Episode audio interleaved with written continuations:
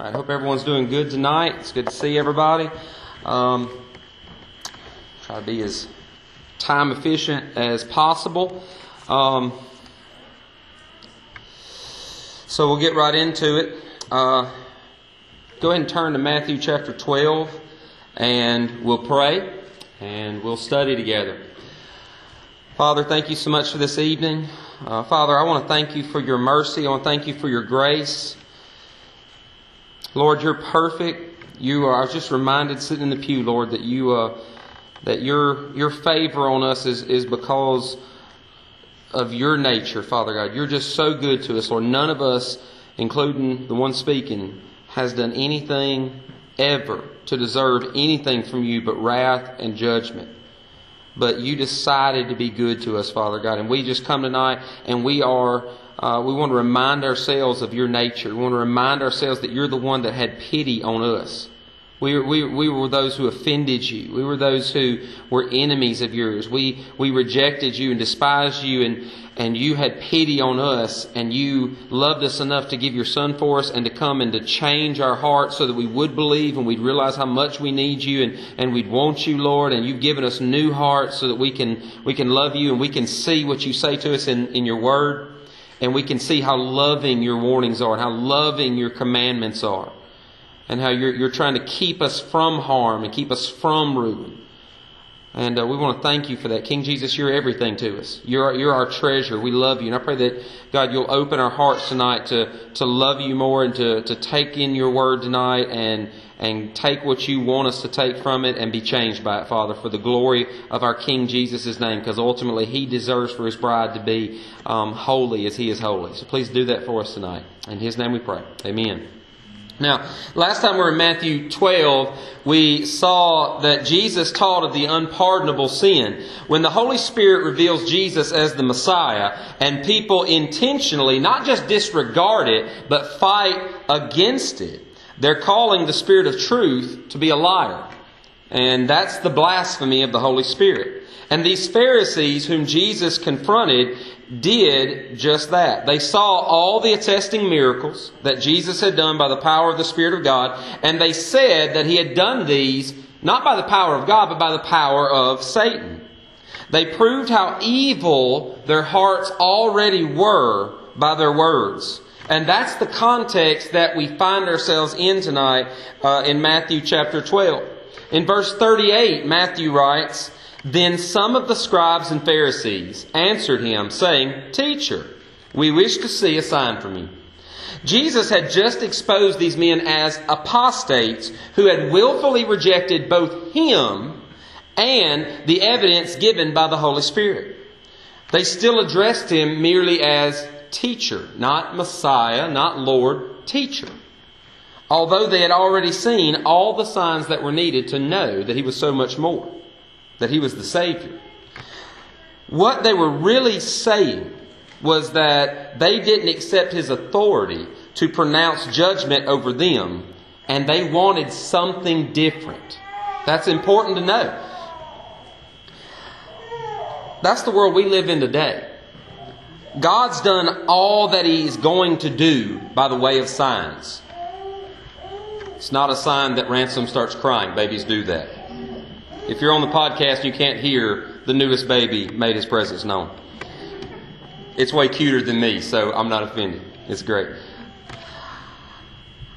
But that's the world we live in today. God's done everything He's going to do by the way of signs. He sent His Son. He's proven His validity with signs and wonders, and He's given us the Bible so that we can hear the truth and believe. The Holy Spirit uses the preached word to awaken the dead hearts of men and bring them to faith and repentance. That's it.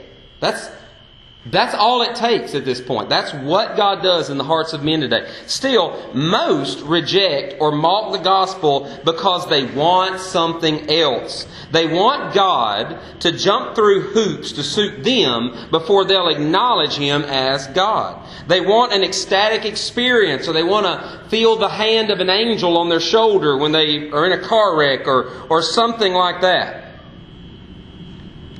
And they want these things before they'll believe. Most refuse to believe until God does the truly impossible and changes His truth to fit their desires. That's impossible. God's not going to change who He is, and God's not going to change His truth to match, to suit us because He'd be wrong in doing so. It'd be harmful for us if He did so. But today you'll hear so many in our world say things like, I just can't believe in a God who says, and then you insert whatever biblical truth is on the table at the time, right? We've all heard people say that. I've heard a lot of people say that. You'll, you'll talk to somebody out in the world about Christ, you'll share the gospel, and it all come down to, well, I just can't believe in a God like that. I just can't believe in a God who says this is wrong or he's going to throw these people in hell. What they really mean is that if God would change to suit them, if he would agree that homosexuality or adultery or abortion or gossip or whatever else is acceptable, then they would accept him as God. But if not, they won't. And that just proves how evil their hearts really are. Jesus says this in Matthew when he writes in verse 39 But he answered them, An evil and adulterous generation seeks for a sign, but no sign will be given to it except the sign of the prophet Jonah. For just as Jonah was three days and three nights in the belly of the great fish, so will the Son of Man be three days and three nights in the heart of the earth. Now, this doesn't mean that everyone who seeks for a sign is evil and spiritually adulterous. Let's not forget that the way that God proved that Jesus is the Messiah was through signs and wonders.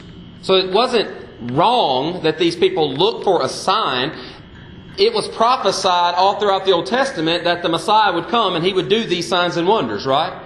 So looking for those signs, there's nothing wrong with that. Jesus isn't giving a blanket statement saying that if you look for any sign, then you're an evil and adulterous generation. No, we've got to keep this in context. Here, Jesus is saying that this generation, which had already proven to be evil by their rejection of the Holy Spirit, is seeking a sign different than what God offered. He'd already proven they were evil. He's just saying, hey, this evil generation that's already been proven to be evil, oh, now they're seeking for a sign. But it wasn't the signs that had been given, it was something else. Now they're adulterous because they proved to be following in the steps of their forefathers. All throughout Israel's history, God has often accused them of adultery against Him.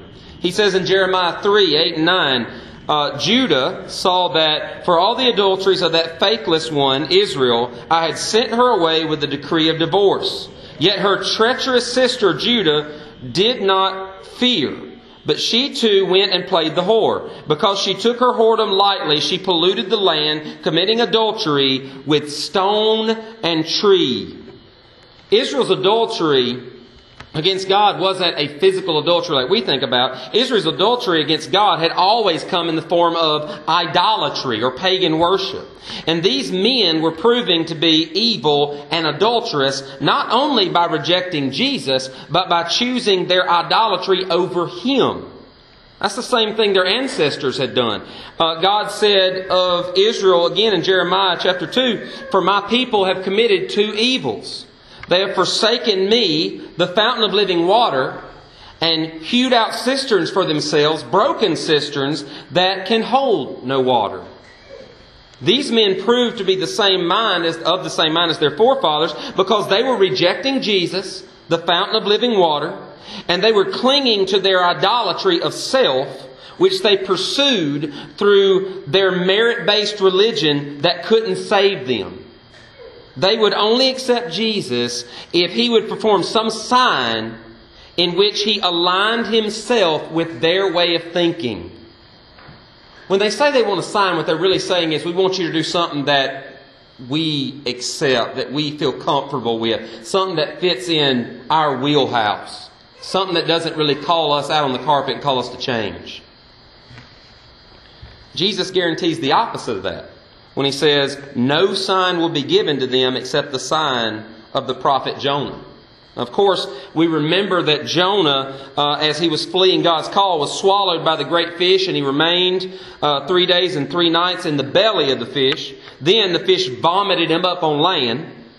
And we don't really need to get bogged down in all the details of, of Jonah's experience. That'd be a that'd be a fun story. In fact, if you if you want to, uh, some time ago, I don't remember exactly when it was, but a few months ago, uh, Brother Kyle took us through the entire book of Jonah. Did a really really good job. So you can go back and listen to the podcast if you want to. But what Jesus is saying is that since these men had uh, rejected all the other attesting miracles that proved him to be the Son of God, the only other sign they'd receive was that of his resurrection from the dead.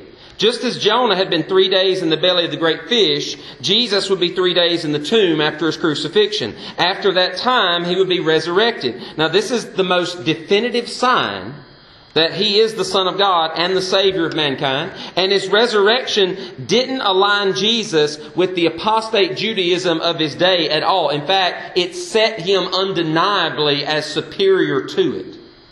Judaism's attempt to save by the works of the law would never save anyone from death. Christ conquered death, hell, and the grave. The works based religion of Judaism is always destined to only condemn men to death. It couldn't save men from it. In 1 Corinthians 15 56, we see that it says, The sting of death is sin, and the power of sin is the law. And Paul explains this in Galatians 5 3, saying that whoever would live by the law, he's obligated to keep the whole law. So, the sting of death is sin, and sin's power is the law. And if you try to live by the law, you have to keep the whole law. Well, that sounds great, except for we're guaranteed that we can't keep the whole law. James 2 tells us this it says, For whoever keeps the whole law, but fails in one point, has become guilty of all of it.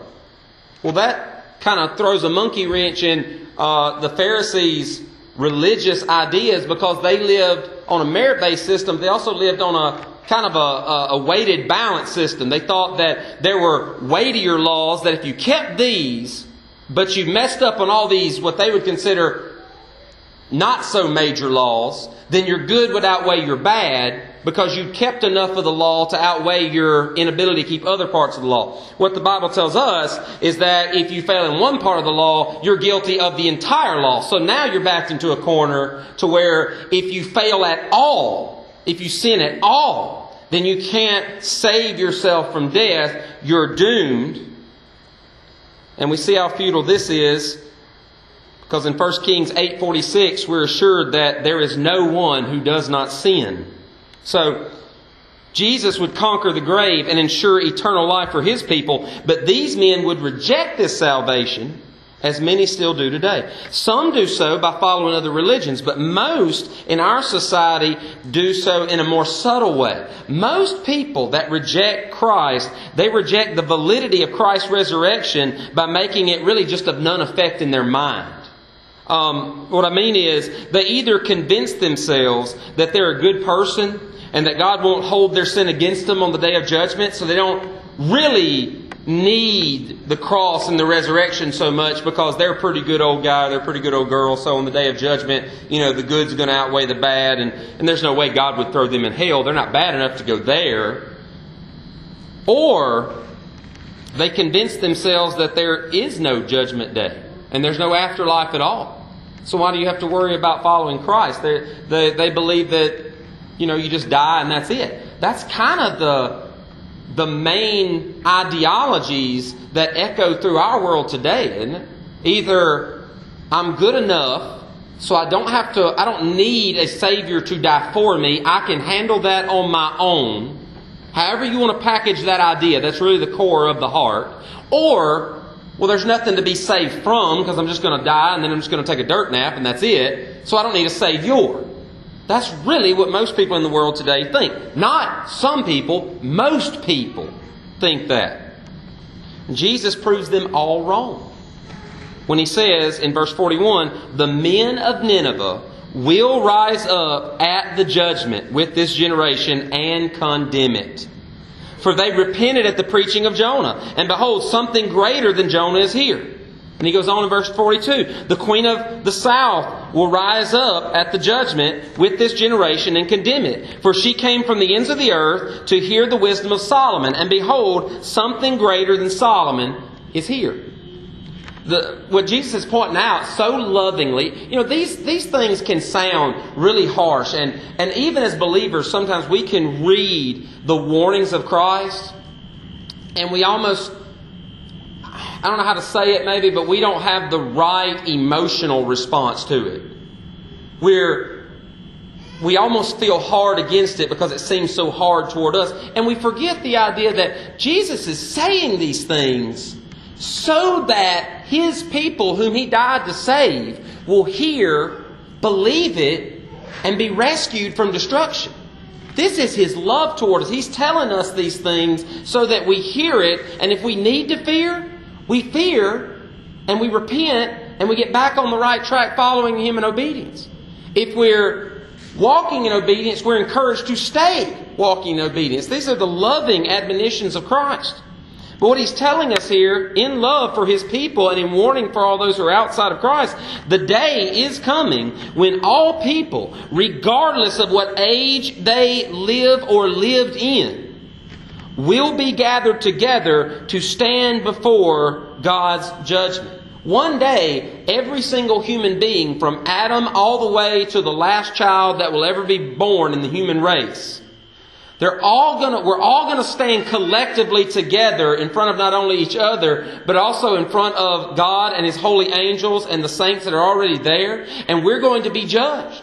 Everybody in the world is going to have to give an account of their life. And on that day, the men of Nineveh will rise up and bear witness against these men and anyone who follows in their footsteps. Now, what are they going to bear witness about? They will stand as witnesses that men and women should repent when they're confronted with the truth of their sin and the coming judgment. Guys, in the church today, we almost act sometimes like preaching about sin, preaching hard about repentance, and preaching about hell if you don't is not really part of the gospel. It's almost like we want to kick it out and say, that's not really part of the good news. I remember when I was growing up in church and I was a little kid, Joe, um, you know, the, the revival preacher would come, you know, and we always, you know, as the little kids, we called him the scary you're going to hell guy. You know, because back then, that's pretty much, I mean, if you had a three night revival, the first two and a half nights were everybody's going to hell. And then he got to, and I quote, the good part. Y'all know what I'm talking about, right?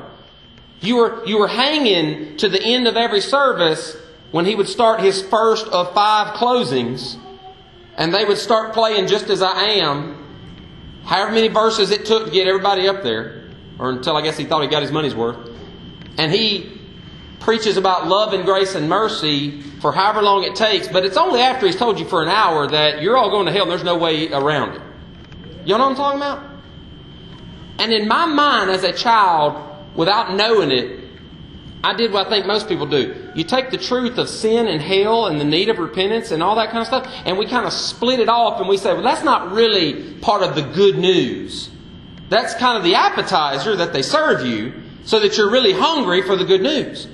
Well, no, that's not true. The truth about my sin and about my deserving hell is just as much a part of the good news of Jesus Christ as the fact that he saved me from it.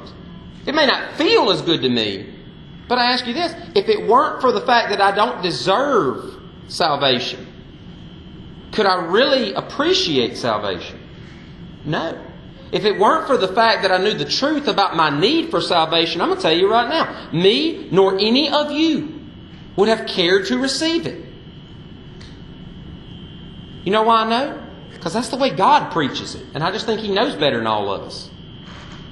I don't think Jesus ever preached a sermon where he said, Now listen, all you guys, I just love you to pieces. And y'all are pretty much perfect. But yeah, just a little sin thing. We're going to deal with that at the end of the service. Don't worry about it. For right now, let's tell you what, let's pass the juice and crackers out. Let's go and have a little communion party right now. Let's set the mood. Jesus never did that. He said, Repent and believe the gospel. Why? Because we have to know the truth. What these men are going to stand up in judgment and say is that men and women should repent when the truth about, and hear me, sin and punishment are preached. Look at this. When Jonah walked through Nineveh, has anybody ever noticed what his whole message was? If you guys love the fact that we're all trying to get a little bit shorter from this pulpit, y'all would have loved Jonah. I mean, you'd have hated his message, but you got out in time. This was his entire message. I'm going to preach two sermons in a sermon, Kyle. Watch me pull this off.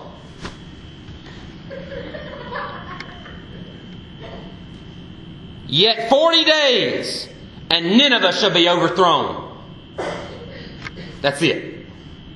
That's the whole thing. Well, you talk about it, you're going to hell sermon. That's it. There weren't any signs of healing or exorcising demons. Jonah didn't raise anybody from the dead. Didn't hear one. Didn't heal one single leper. Didn't cure a cold. There wasn't any, even any mention about mercy in there, was it? 40 days and you will be destroyed.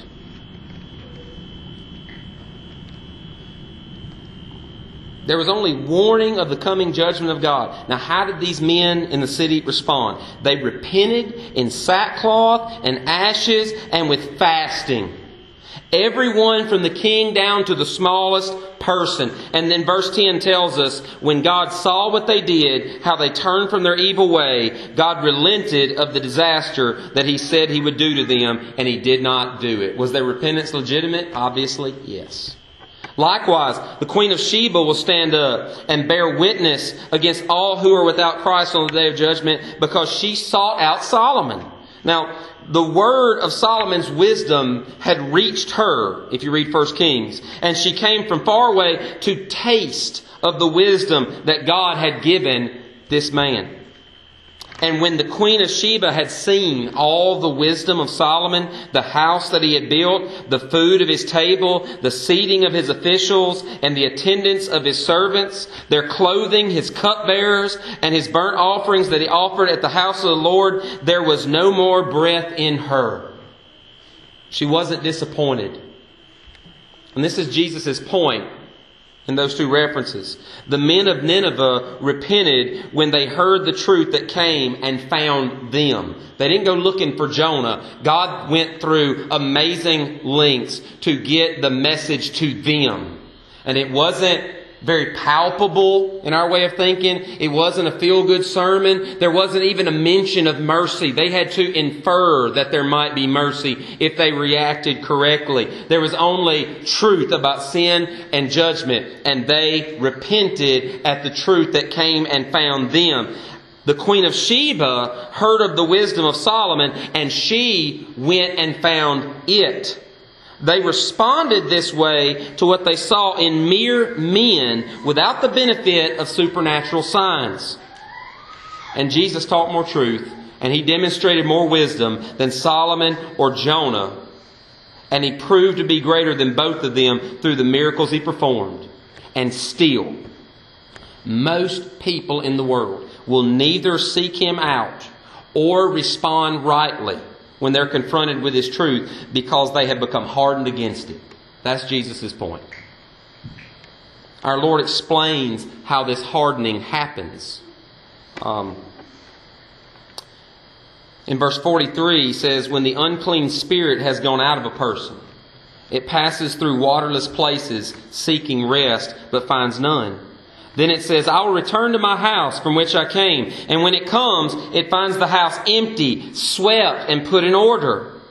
Then it goes and brings with it seven other spirits, more evil than itself, and they enter and dwell there. And the last state of that person is worse than the first. So also it will be with this evil generation.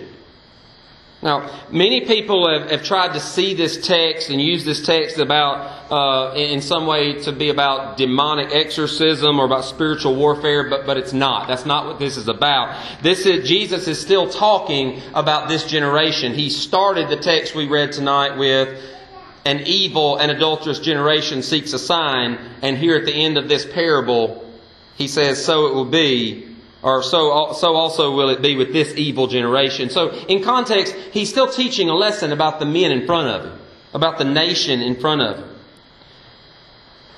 This is a parable about Israel, and that's the way we have to understand it, or we understand it wrongly. As we said, Israel had consistently engaged in the worship of idols throughout their history. As we, uh, as we said, Israel did this over time, and they did it in increasing ways. And often God would chasten the nation, and they would turn from their idols for a time. They would pursue morality and they would look better and they would seem more holy on the outside, but the hearts of the people remain greatly unchanged. If you track through the Old Testament, you see that pattern over and over and over, don't you? Just read through the book of Judges. What would happen? God would bless, Israel would get lax, they would turn to idolatry and pagan worship. They would go marry among the Canaanites and all these things God said don't do. And then what would happen? God would turn them over to their enemies. Israel would repent. God would deliver them. And then we just go through this whole cycle again. How many times? Countless. Over and over and over and over. Just as the demon in the parable would return with seven more like him, every time Israel returned to their false gods, their corruption grew worse and worse. And this was evidenced by the sexual immorality that they committed as Israel intermarried with the Canaanites. It increased to the point of human sacrifices as Israel offered their children on the pagan altars. And finally, Israel had become totally apostate as a nation. Their idolatry, don't miss this, was of the worst kind. It was veiled in a form of ceremonial religion that made the outside of their spiritual house look clean while their hearts remained dead and full of corruption. I say that's the worst kind because that's the kind that you can't notice. Once we get to that point, it's very hard for us to be convicted that we're wrong there. You know why? Because we just look so stinking religious. We look so good on the outside that we don't, we can't notice the deadness within ourselves anymore because on the outside, we're, we're checking all the boxes and we're doing all the things that we really think we ought to be doing. So we're totally deceived by the corruption of our own hearts. And that's, the where, that's where Israel had found itself here in Matthew chapter 12. And we've seen this in the United States. Don't think that this is some isolated example. No, this carries across history and across different nations and people groups. God says to us from His throne in Isaiah 45, I am the Lord and there is no other. Besides me, there is no God. And we've always, as a nation, known it um, the first true settlers in America were Christians who came for the purpose of religious liberty. Yeah, there were men who came before, but they weren't really here to settle. They were here to strip mine the land and take gold from the native people and all that kind of stuff. And by the way, leave some pretty bad diseases that the natives didn't have immunity to. And then they were going to leave, right? But the first people who came to North America what we now call the United States of America, and they were coming to stay and make a life for themselves, they were the Puritans, weren't they? They were the separatists. They were the ones that were fleeing religious persecution in England, and they came here. And they didn't just come willy nilly, and they didn't just come because they didn't have anything better going on. They came because they cared so desperately about worshiping the God of the Bible the right way that they were willing to leave everything and come to a place where there was no civilization and just try to make it for the sake of worshiping God biblically. So these, it's not that these people did not know God. From the very roots of us as a, as a nation, we knew God. It's not that we never knew Him. It's that although He has often called to us, we have more often turned from Him. When, when we became spiritually cold as a nation in our early years, we were granted the two great awakenings. When we turned to worship prosperity in the roaring 20s, we were disciplined by the Great Depression of the 1930s. And so many times across the decades, we have rebelled against God through the sexual revolution and the liberal political revolutions, through media and entertainment, and we have served our idols all the while using them to really make much of ourselves above God until we find ourselves in the same situation that's described in Romans chapter 1. That's really what we've done. All of our idols in our country has always really been about what idolatry is really all about. Anytime you have an idol in your life, it's not about that stone statue. It's not about that wooden statue. It's not about that dollar. It's not about that TV. It's not about that job. It's really about what? You and me. People worship false gods, stone statues, because guess who gets to make up what that statue really says? The person who carved the statue. So who really gets to be God? You and I do. You see? People worship money because you can you can get a lot of money and make the money make much of you. People worship exercise or whatever because when you look good, people look at you and make much of you. It's all about worshiping ourselves. That's what idolatry has always really been. And it's so subtle because we can hide our idolatry of self behind some very noble things.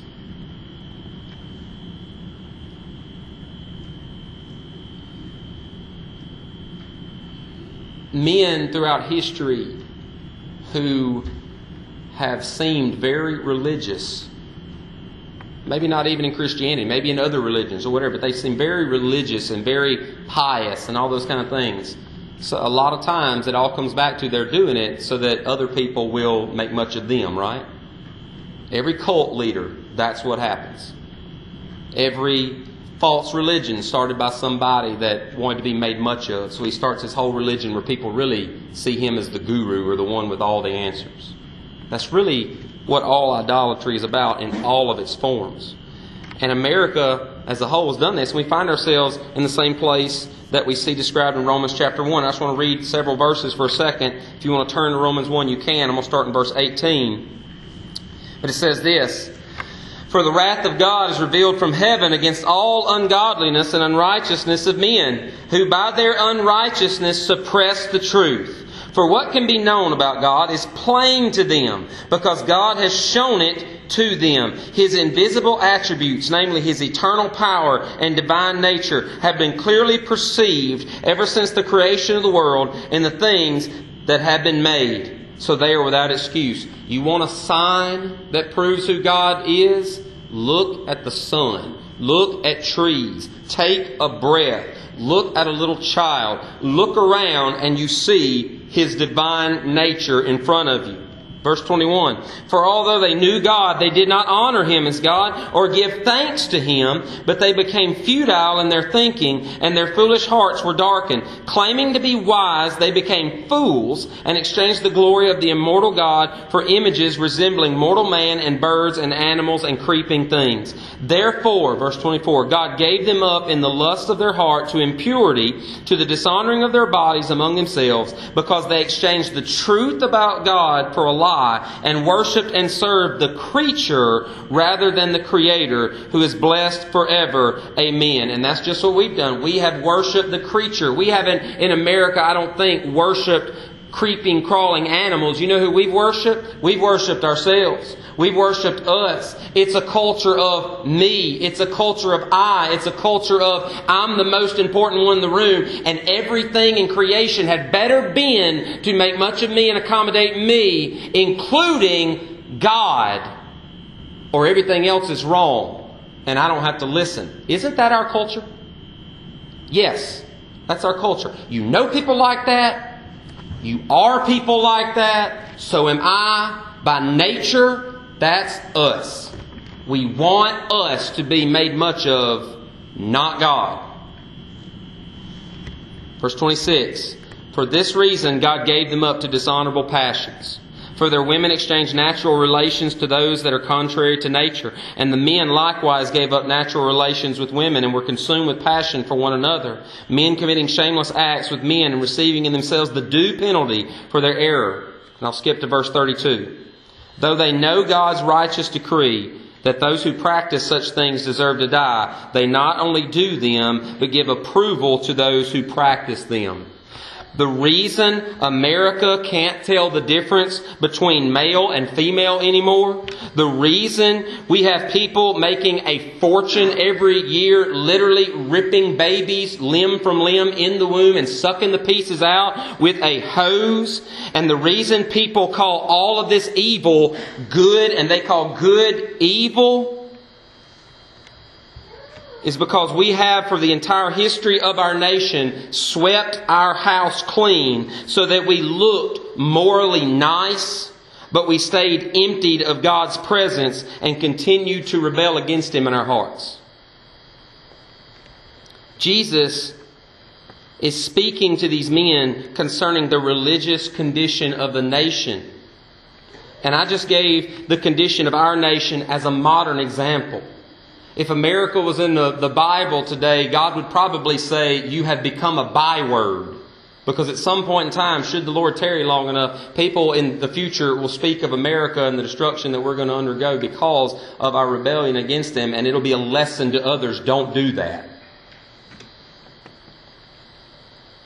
Still, we can't leave this truth as just being about nations this must be considered on a personal level as well. You and I have to take this and we have to stick this truth into our own soul and let it examine our own heart. Just you and the truth, just me and the truth. Because if we don't, we're not really getting what Jesus wants to do here with this. In context, Jesus gives this example about the group, but he also relates it to the situation of a single person.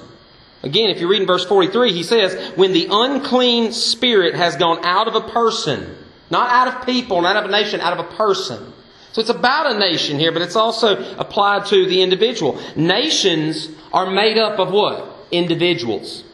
A nation is nothing more but many individuals. And it's idolatry and collective rebellion of the individuals that bear fruit on the national level. But each person will have to answer for his own sin. Now, the problem is not that people don't try to get their life right, like we so mockingly say so many times here. It's not that they don't try to get their life right so that their house appears to be swept clean and put in order. It's that their hearts remain empty and void of God's presence. The warning is this regardless of how moral we can make our lives look, if we're not indwelled by the Holy Spirit of God, then we will again be overtaken by our idolatry. We can, you know, I think about, I minister to a lot of people in, in prison and stuff like that, and I've noticed that um, a lot of them falsely put their hope in rehab. They think if they can just get to the right rehab, and if they can just stay long enough, then that system, that program is going to save them from what they truly are by nature. And what I try to tell them all the time, Emily, is this: if, rehab's great, God may use it, but if you don't get something stronger than your nature in you to give you a new nature, if you're not remade, rehab's just a band aid that's going to fall off eventually. It's not going to last forever. Um, we can't just try to do external things and clean ourselves up and think that our problem's solved. We have to be indwelled by the Holy Spirit of God. And if, if we don't, we're going to remain slaves to our idolatry and to our sin the duration of our existence. Um, and if that's the case, it'll be worse than it was to begin with because we will look from the outside like we've gotten our act together, but on the inside, we're still dead and we're still empty. It's just that we may not be able to see it after a certain amount of time. Our lives will still have a vacancy sign flashing on the marquee of our heart, and it'll soon be occupied by the sin that will kill us. So, how do we make sure that's not us? Now, I know that's saying a lot, and I'm sure um, there's a lot of, you know, I said a lot of that, and it's kind of like Brother Tony was preaching this morning. Anytime you talk about these kind of things, and you start saying that you can look like something on the outside but be deceived and not be that on the inside, a lot of people start getting really antsy and they start thinking, is it me? And I think Jesus is very tender to that because you know what? He understands the human condition. And one thing I was praying about before I came from preach this, because I, I knew how it was going to be taken. I know the edge of it. Trust me. Okay? The end result of what we're about to talk about is this Christ not only wants to warn those who are outside of salvation that they need to repent and turn through this, but for those of us that do belong to Him, He's very quick to reassure us that we are His. And He gives us tangible evidence that proves that we're His, that we can hang on to regardless of how we feel, regardless of what anybody says, regardless of what Satan would whisper to us, okay? So just hang on a few more minutes. Here's the question. We've talked about nations that deceive themselves by reoccurring idolatry. They hardened their heart over time against God so that eventually they were totally apostate and they just couldn't believe. We've talked about individuals that did that. And over the last two times that I've spoken with you, this has all been in the context of the unpardonable sin. We're still under that context. Intentionally rejecting the truth of who Jesus is when it's witnessed of by the power of the Holy Spirit and the proof that He gives. First signs and wonders now through His conviction through the preaching of the Word of God that tells of Christ. So how do we make sure that that's not us? How do I know, Lucas, that that's not me? How do I know I'm on the wrong side of this? Jesus gives us the answer in the next few verses. And it all comes down to relationship. And I just want to go through this very quickly. I'm almost done. Matthew writes in verse 46, While he was still speaking to the people, behold, his mother and his brothers stood outside, asking to speak to him. But he replied to the man who told him, Who is my mother? And who are my brothers? And stretching out his hand toward his disciples, he said, Here are my mother and my brothers. And whoever does the will of my Father in heaven is my brother and sister and mother. As I was going over this, I thought this tied so well into what Brother Tony preached about this morning. We don't compare notes. We don't know what each other's going to. I mean, Tony pretty much knows where I'm going to be going from because I'm just going through Matthew. We don't talk though about these things. Um, I think God just orchestrated this. So I'm going to echo some of the things he said this morning.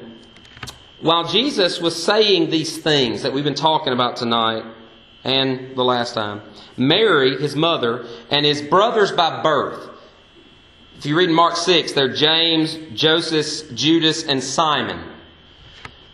These came looking for him.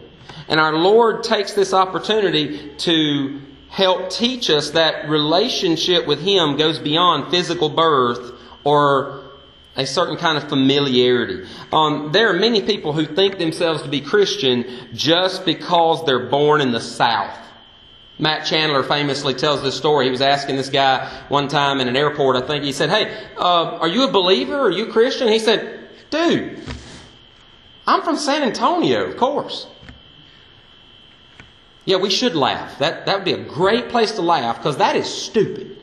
As if being born in the Bible Belt automatically means that you're a Christian. I mean, obviously it looks like God has extended favor to you because He puts you in a place where you would hear the gospel and could possibly believe it.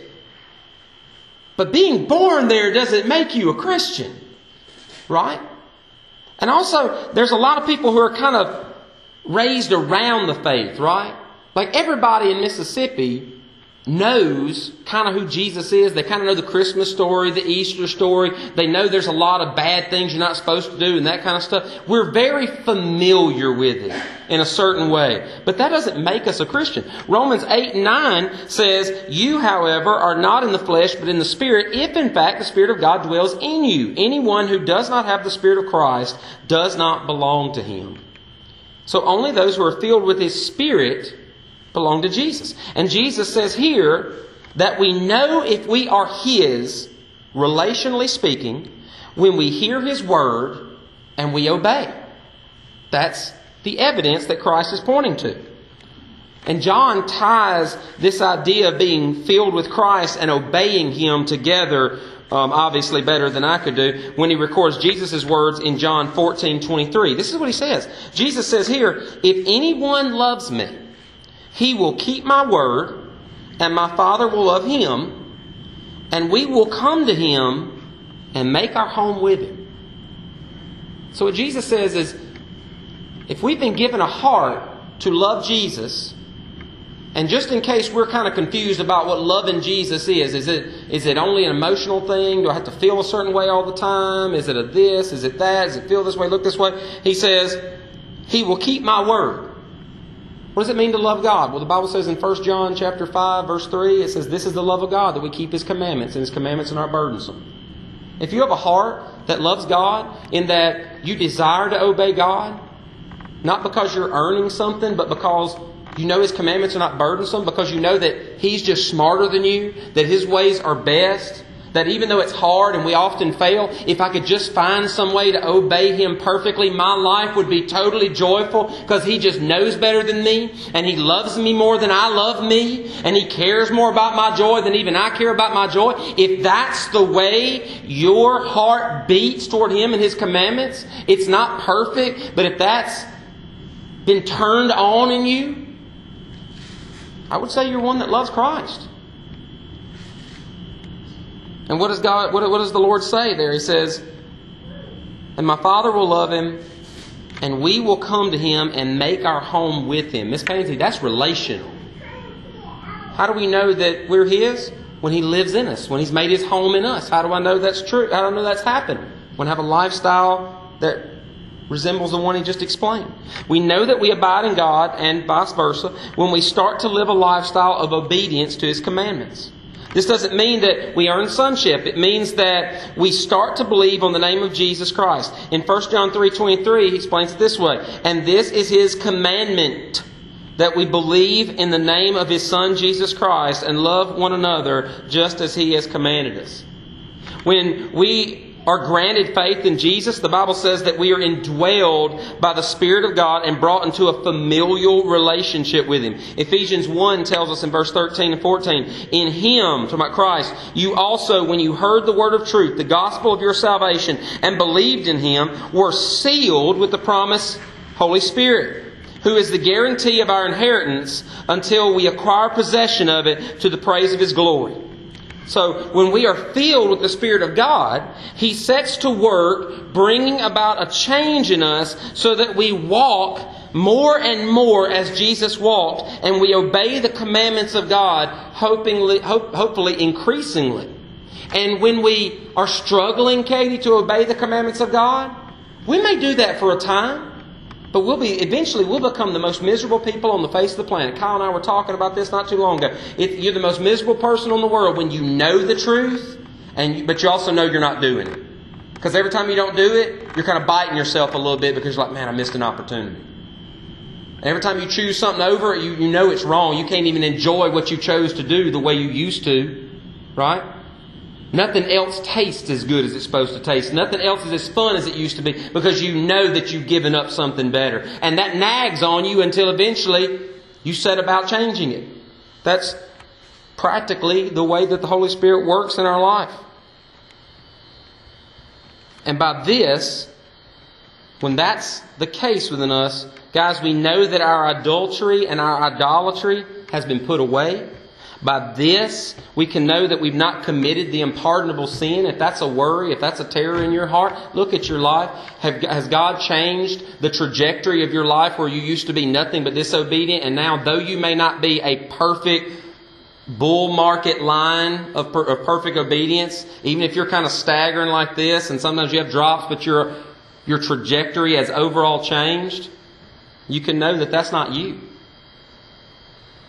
You haven't committed the unpardonable sin. And by this we have assurance that we're born of God. Amen? Amen. Let's pray. Father, I want to thank you so much for this night. Lord, I know it was long. I know it was, it was longer than I wanted it to be, Father God, but I want to thank you for where we got. Father, I pray that, that we'll see your determination in, in, in warning us and in, in, in calling us to obedience and in. Uh, causing us to persevere in the faith, Father God, because you just don't release your grip on us. You, you continue to um, show us the, the rewards that you offer for obedience, and you continue to, to hammer us with the, the warnings of disobedience because you have just dedicated yourself to make sure that we will make it to the end and we'll be with you forever, Lord. We love you. We praise you for that because if it weren't for that, if your hand wasn't clenched to us so hard, um, we couldn't hang on to you. We'd fall away. Lord, I want to thank you so much for holding us in your hand. I pray that that will be uh, changed, Father God. Please change me. Like, help me uh, see my sin more clearly, see the, the benefit of obedience more clearly, and, and pursue it more passionately. And I pray that we'll all do that, Father God, because Lord, I know that you want us to have the best. I know you want us to have joy, Father. And, and ultimately, your Son, our Lord Jesus, He deserves a bride that's without spot or wrinkle or blemish. And Father, I know that we all fall short of that right now. So we, we need you to keep working on us, Father. Make us beautiful for your Son, for our, for our bridegroom, Christ. Make us beautiful for Him. So that when He returns, He's pleased with what He sees. He gets what He deserves, Lord. I pray those things in His name, Father. Amen.